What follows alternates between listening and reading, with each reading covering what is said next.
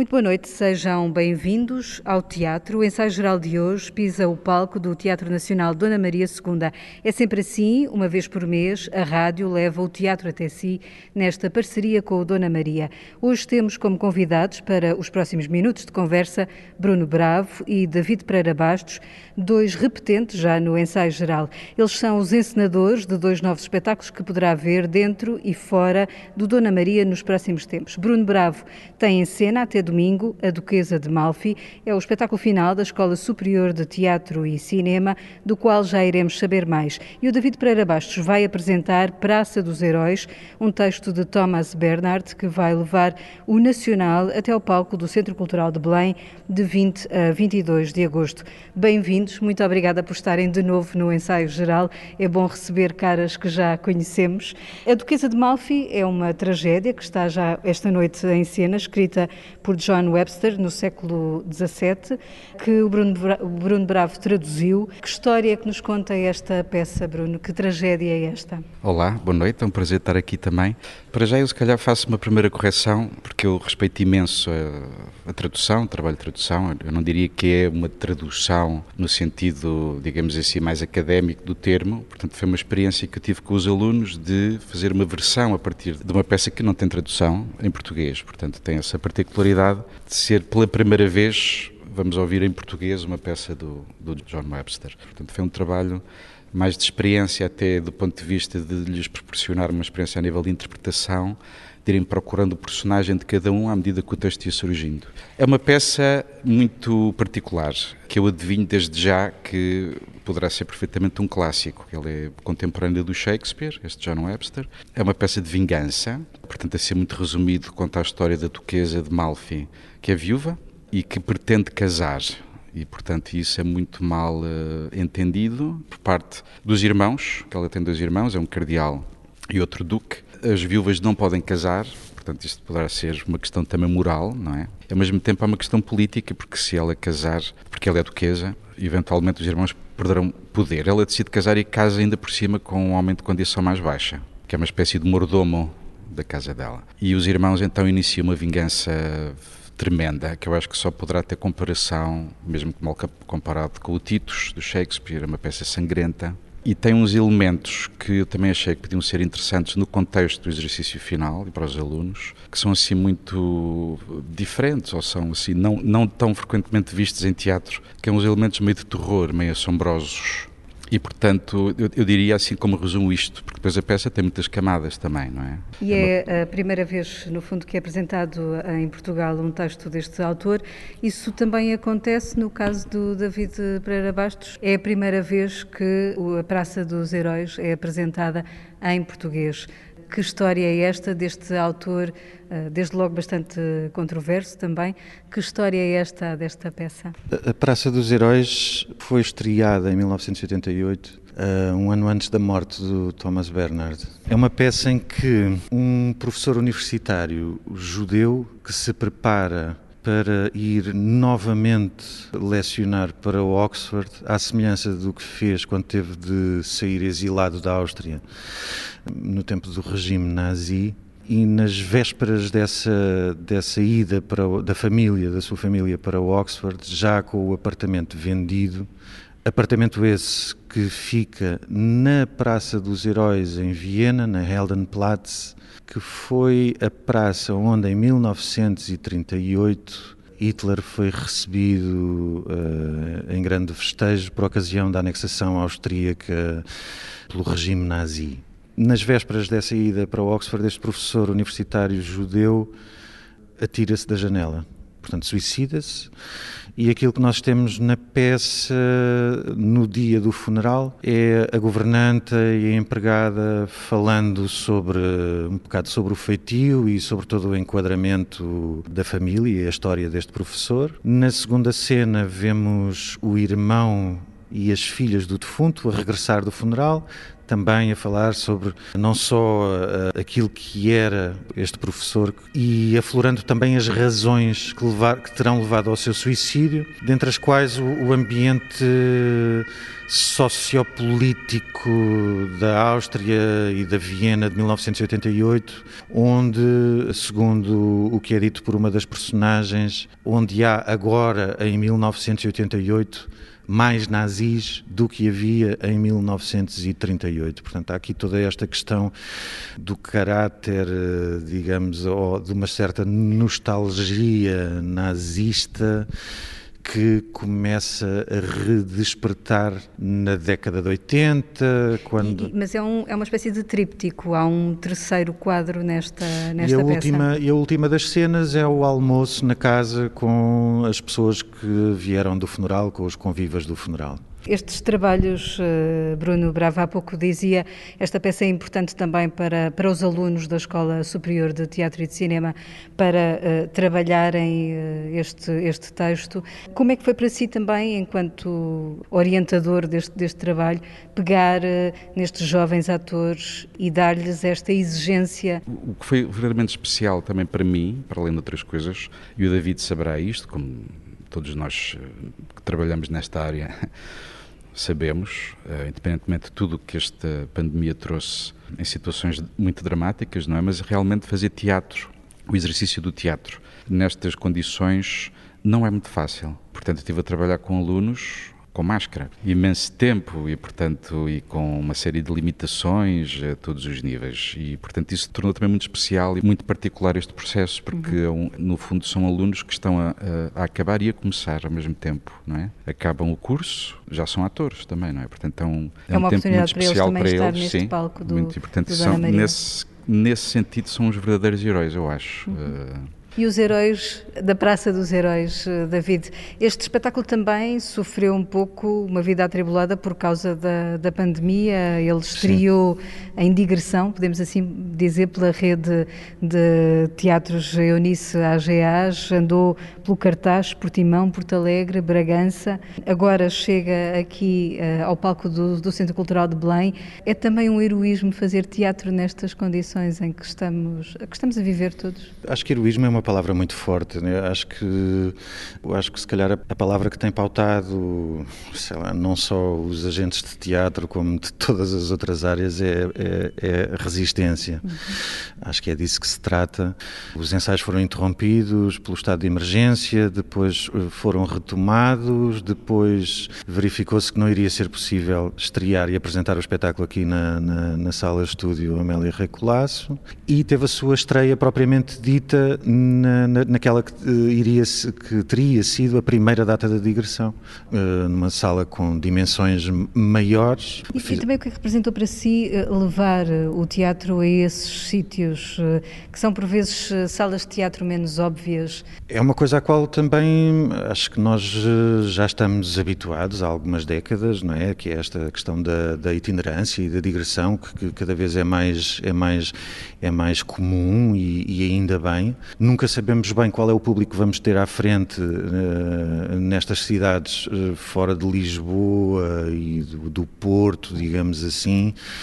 E é uma, uma ocasião ótima, por excelência, para testar o espetáculo em frente a um público que nós imaginamos que seja um, um público geral. Se calhar isto é uma visão um bocado uh, preconceituosa nossa, que, ao ser de Lisboa, que vamos para cidades mais uh, fora de Lisboa, mais para o interior ou isso, ah, e agora é que vamos encontrar o público real. Eu acho que o público real que o há uh, em todo lado, e em Lisboa, e, e no Teatro Nacional também, mas de facto creio que às vezes há, há, há, elementos do público que vão ver teatro nestes espetáculos das digressões, por, por exemplo, da Rede Eunice, que vão ver não importa o quê vão ver teatro, porque se calhar a oferta a nível teatral naquela cidade uh, será certamente uh, menor do que em Lisboa, por exemplo, e portanto pessoas que vão ver teatro porque querem ir ver teatro e depois então lá descobrem qual é a peça que vão ver.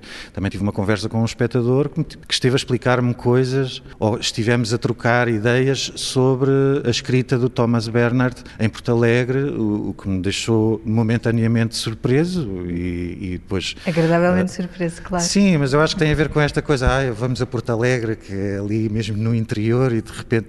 Mas pronto, acho que sempre E acabou por ser uma experiência parte. enriquecedora. Sim. Bruno Bravo, e o que é que estes atores, jovens atores finalistas de um, de um curso de teatro, de que forma é que eles entram no mercado de trabalho cultural nesta, nesta fase e neste contexto? Há uma ideia de mercado, digamos assim, que eu não, que eu não compreendo muito bem. Não, não sei se existirá mesmo um mercado, não é? Porque isto é uma, é uma área que junta uma série de coisas desde sorte, trabalho, enfim, quer dizer, é, é muito difícil, pelo menos para mim, pensar de que, futuro é que eles poderão ter? Quer dizer, existe naturalmente uma expectativa muito grande. São alunos que eu acho que, como todos, como estava aqui o David também a dizer, nesta ideia de resistência, um pouco cansados. Têm sido dois anos difíceis. Também houve aulas que foram canceladas, houve aulas em Zoom, houve, portanto, há assim um, um pequeno desgaste, ao mesmo tempo com muita vontade, com, muita, com muito otimismo.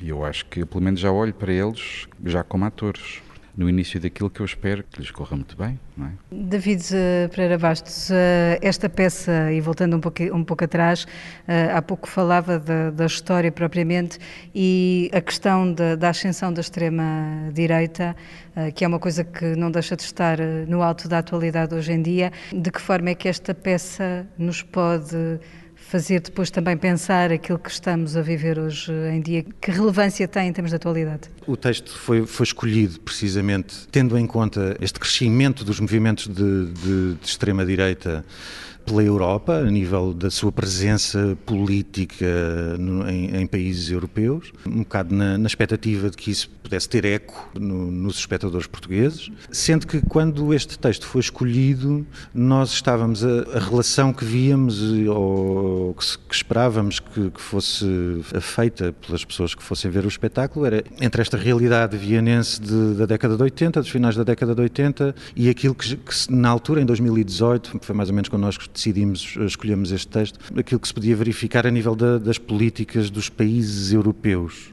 Ainda, por exemplo, na, na, abertura da temporada, que era um fim de semana em que os espetáculos eram, eram de entrada livre, estava cá o grupo da École des Maîtres, que estavam a ser dirigidos pelo Tiago Rodrigues, e estava um, um dos elementos italiano a dizer-nos: vocês não imaginam a sorte que têm, porque Portugal é dos últimos países da Europa onde a extrema-direita ainda não tem assento parlamentar. De lá para cá muito mudou. E entretanto, passam dois anos e nós estamos a ensaiar ainda a Praça dos Heróis quando a extrema-direita já tem assento parlamentar em Portugal. Eu, eh, para mim, aquilo que me, que me atrai mais no Thomas Bernard, quase todo, no teatro do Thomas Bernard, quase todo, e, e também aqui na Praça dos Heróis, é o discurso, o engenho da retórica do, do discurso do Thomas Bernard e tudo mais, que, que em certos momentos parece quase de facto aquela conversa de tasca ou de taberna, não é? Com a diatribe a, a funcionar um bocado como, como, quase como aquelas conversas dos velhos nos cafés a, a explicar como está tudo mal neste país. E é, é, é, delicioso porque o Thomas Bernard depois fala de uma forma uh, muito, muito engenhosa e, e muito bem fundada e com uma pertinência muito grande naquilo que era a realidade austríaca. Ele deixou escrito que os textos dele não poderiam ser encenados uh, na Áustria? Na Áustria. E até hoje continuam a ser, não, ser não, feitos? Não, Depois o, os herdeiros conseguiram dar a volta a essa situação. O que aconteceu nos 10 anos, logo imediatamente a seguir à morte do Thomas Bernard, existem algumas teorias sobre qual terá sido o contexto da morte do Thomas Bernard. Há quem diga que foi um ataque de coração, há quem diga que foi praticamente um suicídio assistido, porque o Thomas Bernard era doente pulmonar desde, desde tenra idade e que ele teria, uh, que ele estava a preparar a sua morte e deixou um, um, um, testamento no qual proibiu que as suas peças fossem representadas em território austríaco. A verdade é que passados 10 anos, creio eu, sensivelmente 10 anos, uh, os herdeiros, imagino que juntamente com as autoridades austríacas, conseguiram dar a volta a, ao assunto. Durante esse período de 10 anos chegaram a acontecer situações caricatas como produções austríacas irem estrear nos países vizinhos, mesmo ao pé da fronteira. A sério, Para que as pessoas isto... pudessem atravessar a fronteira e ir sim, ver. Sim, sim, sim, sim, sim. Bruno Bravo, daquilo que vou ouvindo, que vai falando do trabalho com estes atores, noto aí também muita cumplicidade com estes alunos da, da escola. Eu sei que o Bruno eh, escolhe os, os atores com quem quer trabalhar pelas pessoas que elas são. Até que ponto é que um texto o pode condicionar nessa vontade de escolher as pessoas e não uh, um ator porque tem que ter determinadas características físicas, porque a personagem assim o exige, por exemplo? É bem interessante essa pergunta porque eu acho que é talvez aí, pelo menos como modo como eu entendo o exercício de estar a dar aulas ou de levantar um objeto teatral com alunos, é precisamente a diferença é essa, não é? Que fora das aulas há uma escolha, uma, ao mesmo tempo tudo começa com os atores e ali não. Portanto, ali a primeira matéria que eu tenho são as pessoas, portanto, que eu não conheço e que vou conhecendo. E é um exercício que eu acho fascinante, até na construção do próprio objeto, porque uma coisa que eu gosto de incentivar é, é fazer, começar logo pela distribuição. Muitas vezes, ou na maior parte das vezes, eles são mais do que o número de personagens, ou são ou o género não corresponde, ou a idade não corresponde. Ou... Portanto, há um exercício de distribuição, ele próprio também com um sentido dramático como se fosse escolhido, no uhum. fundo, não é? E isso é muito giro, isso é muito interessante e, é, e só realmente na escola é que é possível fazer um trabalho desse género, não é? Fazer um trabalho que pressuponha isso, depois vai-se criando complicidades à medida que dos ensaios e das aulas. Isto ainda por cima foi um processo que começou em fevereiro, portanto tivemos a vantagem de ter algum tempo para trabalhar e, portanto, naturalmente cria-se depois um, uma identidade do grupo, uma identidade coletiva. Isso é muito importante no, no, teatro. No ensaio geral, vamos agora ouvir as perguntas que Guilherme de Oliveira Martins, o nosso colaborador do Centro Nacional de Cultura, deixou hoje para os nossos convidados. A estreia deu-se no Globe Theatre em 1613 ou 1614, mas o Grand Guignol de Paris apresentou também a peça faz mais de 100 anos. A Duquesa de Malfi conta a história de uma duquesa viúva que decide casar-se em segredo com António, o ignoto administrador que a servia. E aqui começa a tremenda trama. É uma história tétrica de vingança, plena de sangue e de violência, com uma série de exemplos da mais perversa das naturezas humanas. Estamos perante o espetáculo final da Escola Superior de Teatro e Cinema e nesta cooperação realiza-se plenamente o que Almeida Garrett desejou para o Teatro Nacional. A minha pergunta para Bruno Bravo tem a ver, obviamente, com o ensino artístico. Todos sabemos quais as dificuldades e as carências, mas o meu desafio liga-se à necessidade de colocar mais teatro como ponto de encontro entre a língua, a literatura, a cultura, as humanidades e a vida. Como trazer os jovens das escolas cada vez mais para a prática do teatro. Para David Pereira Bastos, damos um salto a Thomas Bernhard e à lembrança tremenda de Anschluss de março de 1938, quando milhares de austríacos aclamaram Hitler em Eldenplatz. 50 anos depois, em 1988, Bernard estreava Eldenplatz, ou Praça dos Heróis, para que o esquecimento não pudesse vencer. Afinal, a Áustria foi a primeira vítima ou o primeiro aliado do tirano Adolf Hitler, ele mesmo austríaco. A história é para ser lembrada e o apagamento da memória tem efeitos devastadores. Para David Pereira Bastos, a pergunta natural: em que medida? Este regresso à Praça dos Heróis não significa a necessidade de ir além das críticas superficiais da tentação caudilhista e populista para se perceber que o vírus anda por aí. Bruno Bravo. É uma pergunta que eu acho que pode suscitar uma série de perguntas, não é? O que é ensinar teatro? O que é o exercício do ator? Há bocadinho falava-se desta ideia de mercado. Vivemos também numa altura em que também todos sabemos com a televisão e com, e com uma série de ilusões que às vezes também acompanham naturalmente muitos jovens que querem ser atores ou que querem Uh, e depois é como conseguir uh, ter trabalho ou conseguir. Uh, bom, eu acho que não sou capaz de responder a esta questão com clareza, porque eu acho que tem questões, raízes muito profundas não é? que vêm também dentro do contexto cultural do país, que vem dentro da. que estão ligadas também à educação, desde muito cedo, uma ideia de cultura, mais no sentido de museus, teatros, cinema, leitura. Lê-se muito pouco, por exemplo, não é? Como fazer? Não sei, eu não tenho resposta para isso. Não tenho resposta para isso. Não há uma varinha mágica. Não há uma varinha mágica.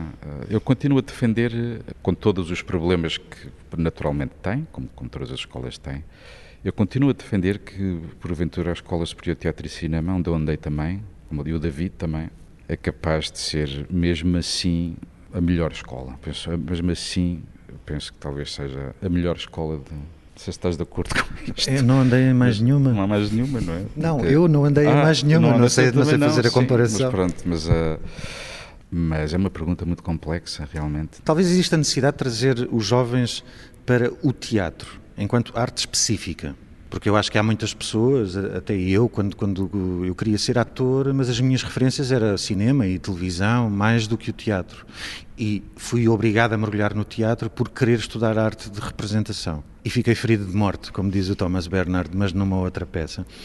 O que eu acho que é extremamente importante é, de facto, atrair e sensibilizar os jovens para esta arte específica que é o teatro, que radica na literatura e hoje em dia também numa literatura que também vai beber muito da, digamos, das práticas documentais, digamos assim.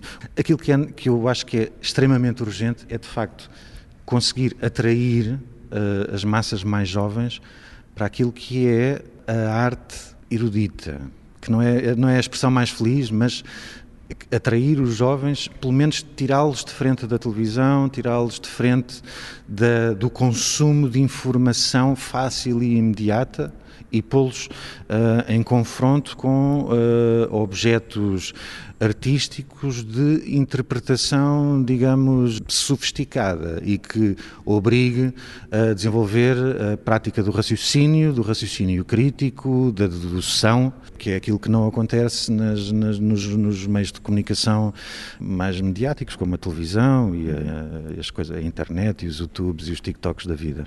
E a sua resposta a Guilherme de Oliveira Martins? A, a resposta já foi aflorada há pouco. Acho que é de referir este, este, este, este ponto de contacto que há entre a realidade austríaca de 1988 e a realidade portuguesa de 2021. Agora, em 2021, estão praticamente quase 50 anos envolvidos do, do 25 de Abril de 74 e aquilo que nós uh, pense, uh, que achávamos que era impensável está a acontecer, que é, está a surgir um movimento de populista e de extrema-direita uh, assumido já não é clandestino, já não é subterrâneo, ele está aí e está a angariar adeptos, que é uma falha, claramente, eu diria, do, do sistema de ensino.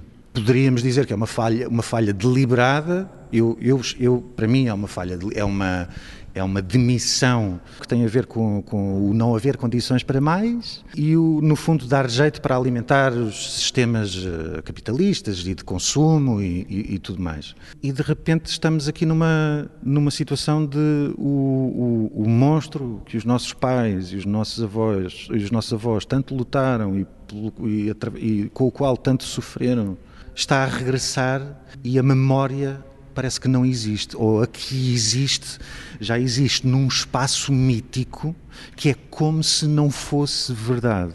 Esta lacuna na capacidade de abstração é? porque a capacidade de abstração não se reporta meramente a, a, a, aos, aos, aos, elementos fictícios, mas também aos elementos históricos. É? é? preciso ter capacidade de abstração para imaginar uma realidade de há 50, 100, 200, 300 anos.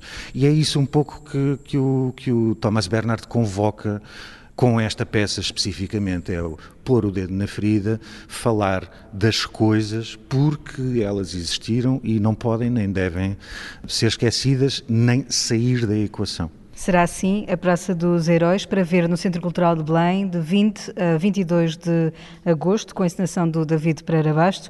Antes ainda e até este domingo, aqui na sala estúdio do Teatro Nacional Dona Maria II, poderá ver a Duquesa de Malfi, com a encenação do Bruno Bravo e os alunos da Escola Superior de Teatro e Cinema. Ainda em cena também até domingo está a coleção de espectadores da Raquel André, que já falámos aqui no ensaio geral, e vai também poder ver de 6 a 15 de agosto a morte de um caixeiro viajante com a encenação de Jorge Silva Melo no Centro Cultural de Belém. Agradeço aos nossos convidados de hoje. Muito obrigada por terem estado Obrigado. no ensaio Obrigado. geral. São tudo sugestões que deixamos a fechar este programa, que teve assistência técnica de Diogo Rosa.